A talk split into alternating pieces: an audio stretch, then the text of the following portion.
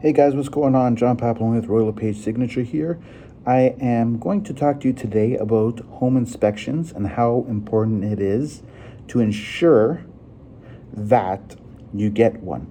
I mean, today the market is pretty crazy out there, and it is very common for people to skip it, as well as skip in financing as well. But we're not going to talk about financing, I'll do that another day. But today I am going to talk about the home inspections.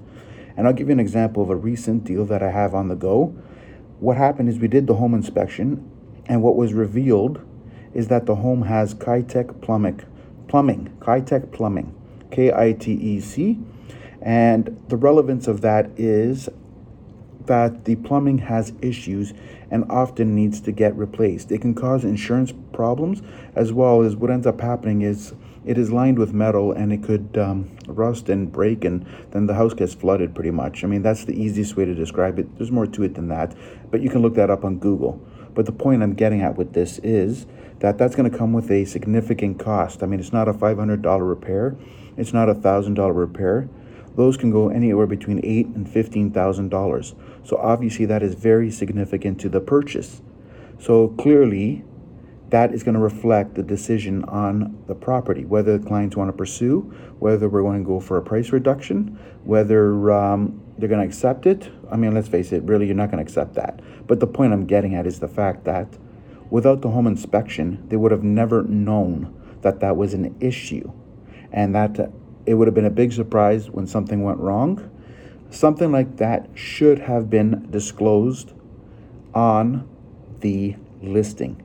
But as you can see, not everything that should be disclosed is disclosed, which is also another reason to have a uh, home inspection and a realtor that is uh, that you trust because that's something that should be disclosed again.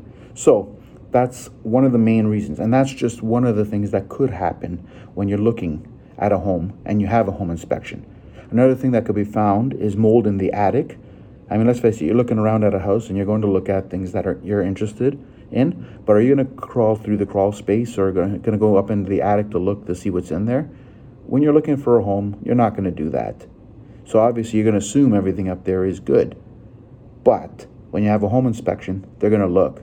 The home inspector is going to go into every space he can possibly go without, obviously, he's not going to tear up walls to look, but everything he can physically see, such as the attic, the crawl spaces, anywhere, they're going to look, they're going to take pictures and report back.